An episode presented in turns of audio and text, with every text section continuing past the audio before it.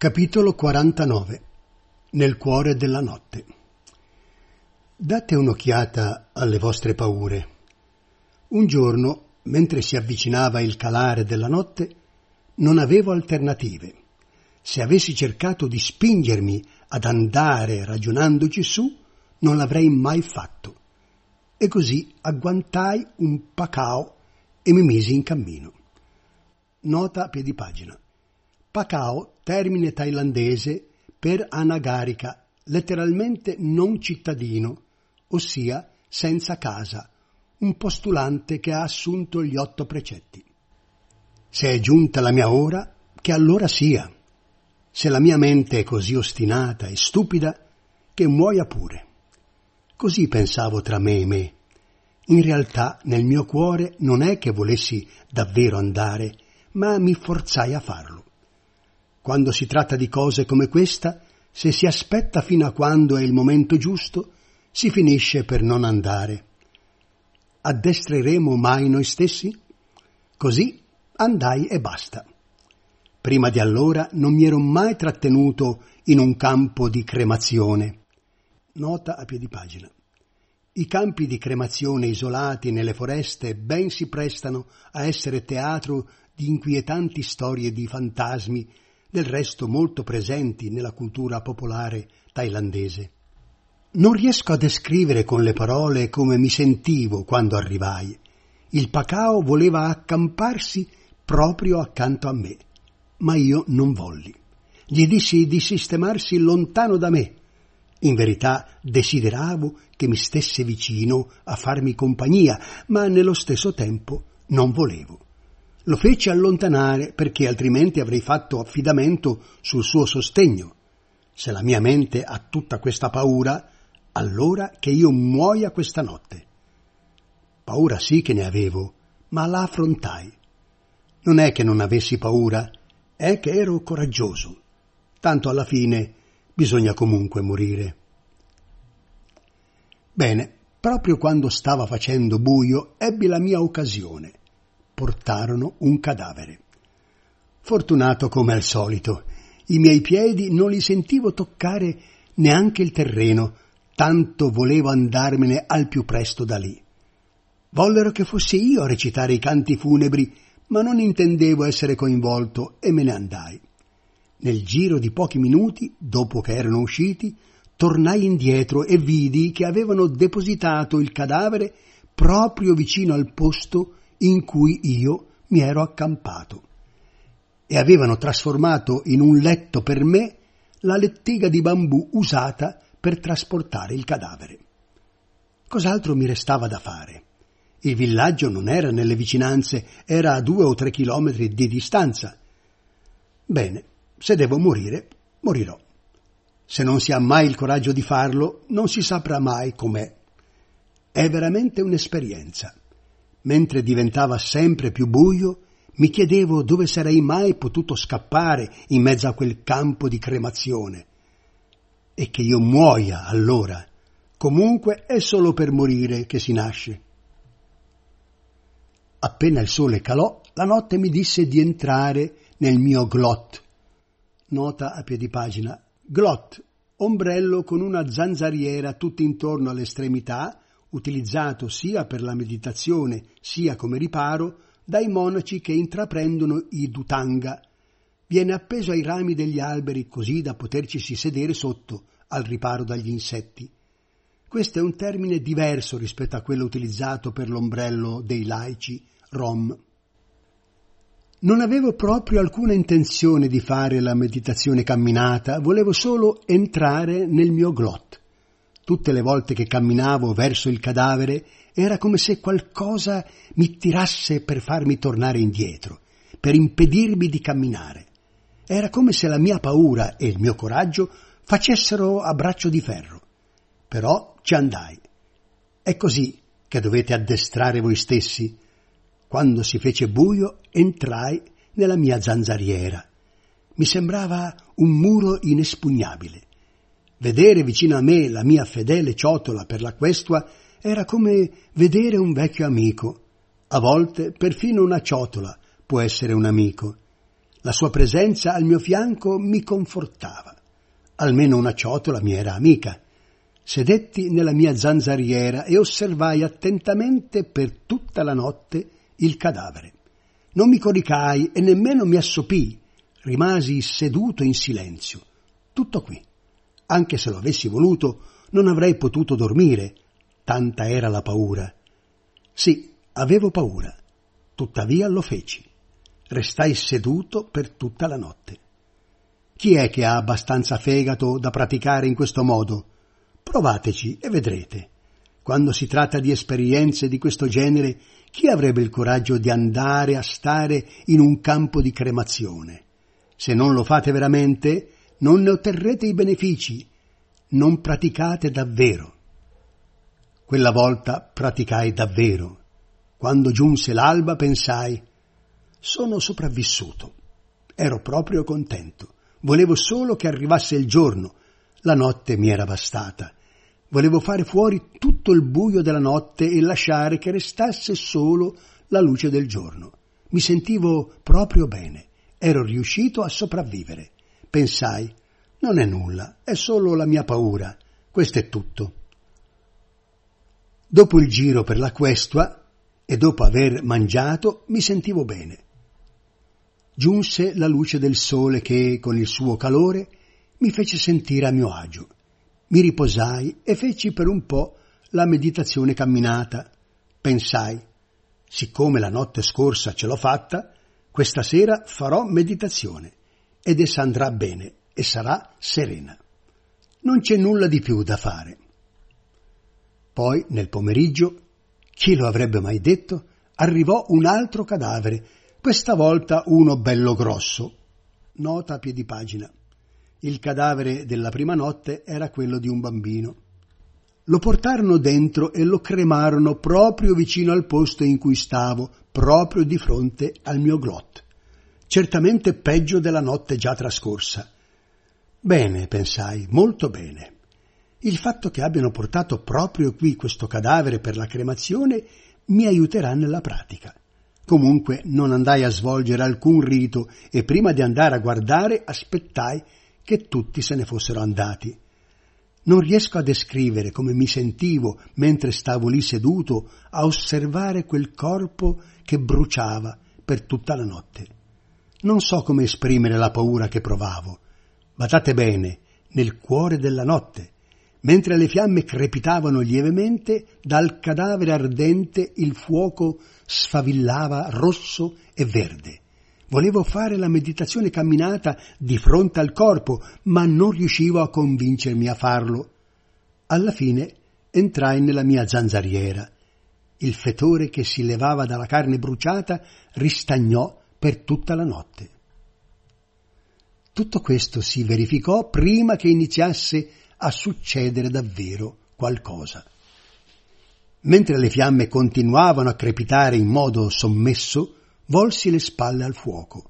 A dormire non ci pensavo nemmeno, la paura mi faceva tenere gli occhi sbarrati e non c'era nessuno al quale rivolgermi, ero solo io.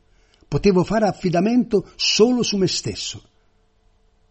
Non c'è posto nel quale potessi pensare di andare, un posto nel quale scappare in quella notte nera come la pece. Resterò seduto e morirò qui. Da qui non mi muovo. La mente ordinaria potrebbe voler fare queste cose? Vi condurrebbe in una situazione come questa? Se provaste a ragionarci su, non ci andreste mai. Chi potrebbe desiderare di fare una cosa del genere? Se non si ha una salda fiducia nell'insegnamento del Buddha, è impossibile farlo. Verso le dieci ero ancora seduto con le spalle rivolte al fuoco. Non so cosa fosse, ma dietro giunse un rumore, come uno strascichio. La pira aveva ceduto? O forse un cane stava cercando di impadronirsi del cadavere? Ma no, sembrava piuttosto un bufalo che si aggirava lì attorno. Non preoccuparti. Però fu allora che iniziò a camminare verso di me, proprio come una persona. Camminava dietro di me con il passo pesante di un bufalo. O forse no. Le foglie crocchiavano sotto quei passi come se ora stesse di fronte a me. Bene, potevo solo prepararmi al peggio. Dove sarei mai potuto andare? Però non veniva proprio verso di me. Era come se mi girasse davanti in tondo e poi andasse in direzione del Pacao. Poi ci fu il silenzio. Non sapevo di cosa si trattasse, ma la paura mi fece pensare a varie possibilità. Credo che passò circa un'ora prima che dei passi iniziassero a tornare dalla direzione del Pacao, proprio come quelli di una persona. Questa volta veniva proprio verso di me, come se volesse calpestarmi. Chiusi gli occhi, mi rifiutai di aprirli. Morirò a occhi chiusi. Si avvicinò sempre di più finché si fermò proprio di fronte a me e rimase immobile in piedi. Ebbe l'impressione che due mani ardenti si muovessero avanti e indietro davanti ai miei occhi chiusi. Oh, era proprio così. Non mi importò più di nulla. Dimenticai tutto del Buddha, del Dhamma e del Sangha, dimenticai qualsiasi altra cosa, in me c'era solo una paura che mi riempiva tutto. I miei pensieri non potevano andare da nessun'altra parte, c'era soltanto la paura. Da quando sono nato non ho mai provato una paura come quella. Il Buddha e il Dhamma erano scomparsi, non so dove fossero andati a finire. C'era solo tanta di quella paura che mi si riversava nel petto al punto da farmelo sentire teso come la pelle di un tamburo. Bene, lascerò le cose così come stanno. Non c'è nient'altro da fare. Stavo seduto. Era come se nemmeno toccassi il terreno e mi limitai semplicemente a osservare quel che succedeva. La paura era così tanta da riempirmi completamente, come una giara colma d'acqua. Se versate acqua fino a quando è del tutto piena e poi ne versate ancora un po', traboccherà. Allo stesso modo la paura crebbe in me fino a raggiungere il punto massimo e poi iniziò a tracimare. Dentro di me una voce chiese Di che cos'è che ho così paura? Un'altra voce rispose Ho paura di morire. Bene allora, dov'è questa cosa, la morte? Perché tutto questo panico? Guarda dove la morte dimora. Dov'è la morte? La morte è dentro di me. Se la morte è dentro di te, dove pensi di poter scappare per sfuggire a essa? Se scappi via, muori. Se resti qui, muori. Ovunque tu vada, essa viene con te, perché la morte è dentro di te, non puoi scappare da nessuna parte. Che tu abbia paura o no, morirai ugualmente. Non si può sfuggire dalla morte. Quando pensai queste cose, la mia percezione mutò completamente. Tutta quella paura scomparve completamente, con la stessa facilità con cui si volge verso l'alto la palma della mano. Fu davvero stupefacente, una paura così grande che sparisce in questo modo. Al suo posto sorse l'assenza di paura. Percepii che la mia mente saliva sempre più su finché mi sentii come se mi trovassi tra le nuvole. Appena vinsi la paura, iniziò a piovere. Non so di che pioggia si trattasse, visto che il vento era così forte, però non avevo più paura di morire. Nemmeno temevo che i rami degli alberi, spezzandosi, potessero abbattersi su di me. Non ci prestai attenzione. La pioggia veniva giù scrosciando in modo davvero pesante, come un torrente nella stagione calda. Quando smise di piovere, tutto era infradiciato d'acqua. Restai seduto, immobile. Cosa feci allora, fradicio com'ero? Piansi. Le lacrime mi scorrevano giù per le guance. Piansi quando pensai perché sto qui seduto come un orfano o un bambino abbandonato, seduto a bagnarmi sotto la pioggia come chi non ha nulla, come un esule. Poi ancora Tutta quella gente che in questo momento sta seduta comodamente nella propria casa, forse non sospetta nemmeno che un monaco stia qui per tutta la notte seduto e fradicio per la pioggia. A che serve tutto questo? Pensare queste cose mi fece sentire così profondamente addolorato che le lacrime sgorgarono a profusione. Praticavo così. Ora non so come descrivere quello che avvenne dopo. Stavo seduto e ascoltavo. Dopo aver vinto le mie sensazioni, rimasi seduto ad osservare tutte le cose che mi sorgevano dentro. Erano così tante che era possibile conoscerle, ma impossibile descriverle. Allora pensai alle parole del Buddha, Pacciatam veditabbo vignui, il saggio conoscerà da sé. Avevo sopportato tutta quella sofferenza ed ero rimasto seduto sotto la pioggia. Chi era lì a fare questa esperienza con me? Solo io potevo sapere come fu. C'era così tanta paura e tuttavia la paura scomparve. Chi altro potrebbe testimoniarlo? La gente nella propria casa di città non ne sapeva nulla, solo io potevo capirlo. Era un'esperienza personale. Qualora lo avessi detto ad altre persone, non avrebbero potuto capire veramente. Era una cosa di cui ognuno avrebbe dovuto fare esperienza da sé. Più lo contemplavo, più diveniva chiaro. Prima che spuntasse il sole, divenni sempre più forte. Il mio convincimento divenne sempre più stabile. Quando all'alba aprì gli occhi, tutto era giallo. Durante la notte Avevo avvertito il bisogno di urinare, ma alla fine quella sensazione se n'era andata. Quando al mattino mi alzai dalla posizione seduta, tutto quel che guardavo era giallo, proprio come avviene alcuni giorni con la prima luce del mattino. Quando andai a urinare, nelle urine c'era del sangue. Eh? Nel mio ventre c'è una lacerazione o qualcosa del genere? Ebbi un po' di paura. Forse qui dentro si è davvero lacerato qualcosa. Subito dentro di me una voce mi disse Bene, e allora? Se si è lacerato qualcosa, si è lacerato. Con chi me la posso prendere? Quella voce poi aggiunse Se si è lacerato, si è lacerato. Se muoio, muoio. Io stavo solo seduto qui. Non stavo facendo nulla di male. Se qualcosa sta per spaccarsi, che si spacchi pure. Era come se la mia mente stesse discutendo o combattendo con se stessa. Da una parte giungeva una voce Ehi, si tratta di una cosa pericolosa. Un'altra voce la contrastava e la sfidava, sovrastandola. La mia urina era macchiata di sangue. Mmm, dove posso trovare una medicina? Non intendo preoccuparmi di questo e comunque un monaco non può tagliare piante per curarsi. Se muoio, muoio. E allora? Che altro c'è da fare? Se muoio mentre pratico, sono pronto allora.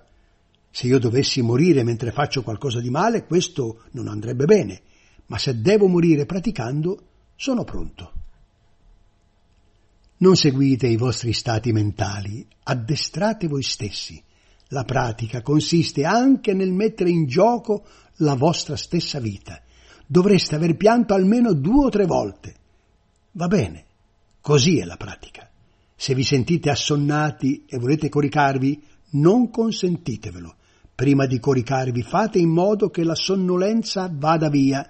Guardatevi però, tutti quanti, voi non sapete come praticare, a volte, quando tornate dalla questua e contemplate il cibo prima di mangiare, non ce la fate a calmarvi. La vostra mente somiglia a un cane impazzito. Siete così affamati che la saliva vi riempie la bocca. A volte non vi preoccupate neanche di contemplare, vi ci buttate sopra e basta.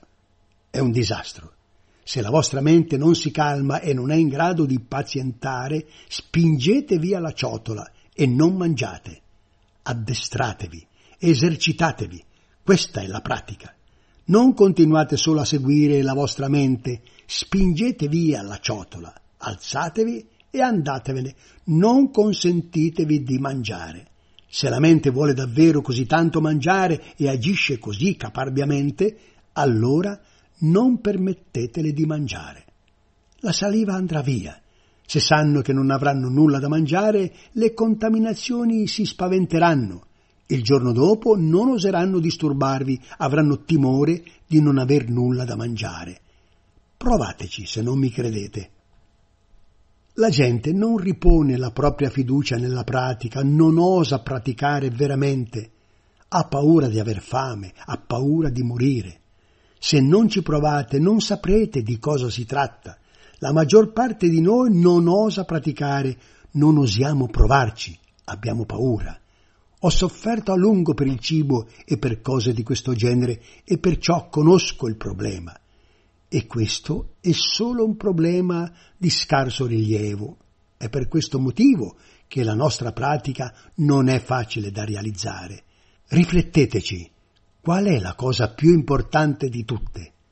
La morte, solo questo. La morte è la cosa più importante del mondo. Riflettete, praticate, indagate. Se non avete di che vestirvi, non morirete se non avete betel da masticare o sigarette da fumare, nemmeno in questo caso morirete. Se però non avete riso o acqua, allora sì che morirete. In questo mondo solo queste due cose considero essenziali. Avete bisogno di riso e di acqua per nutrire il corpo. È per questa ragione che non mi interessava nient'altro, mi accontentavo di tutto quello che mi veniva offerto. Finché avevo riso e acqua, aveva sufficienza per praticare. Ero soddisfatto. E per voi è sufficiente? Tutte le altre cose non sono essenziali. Che le otteniate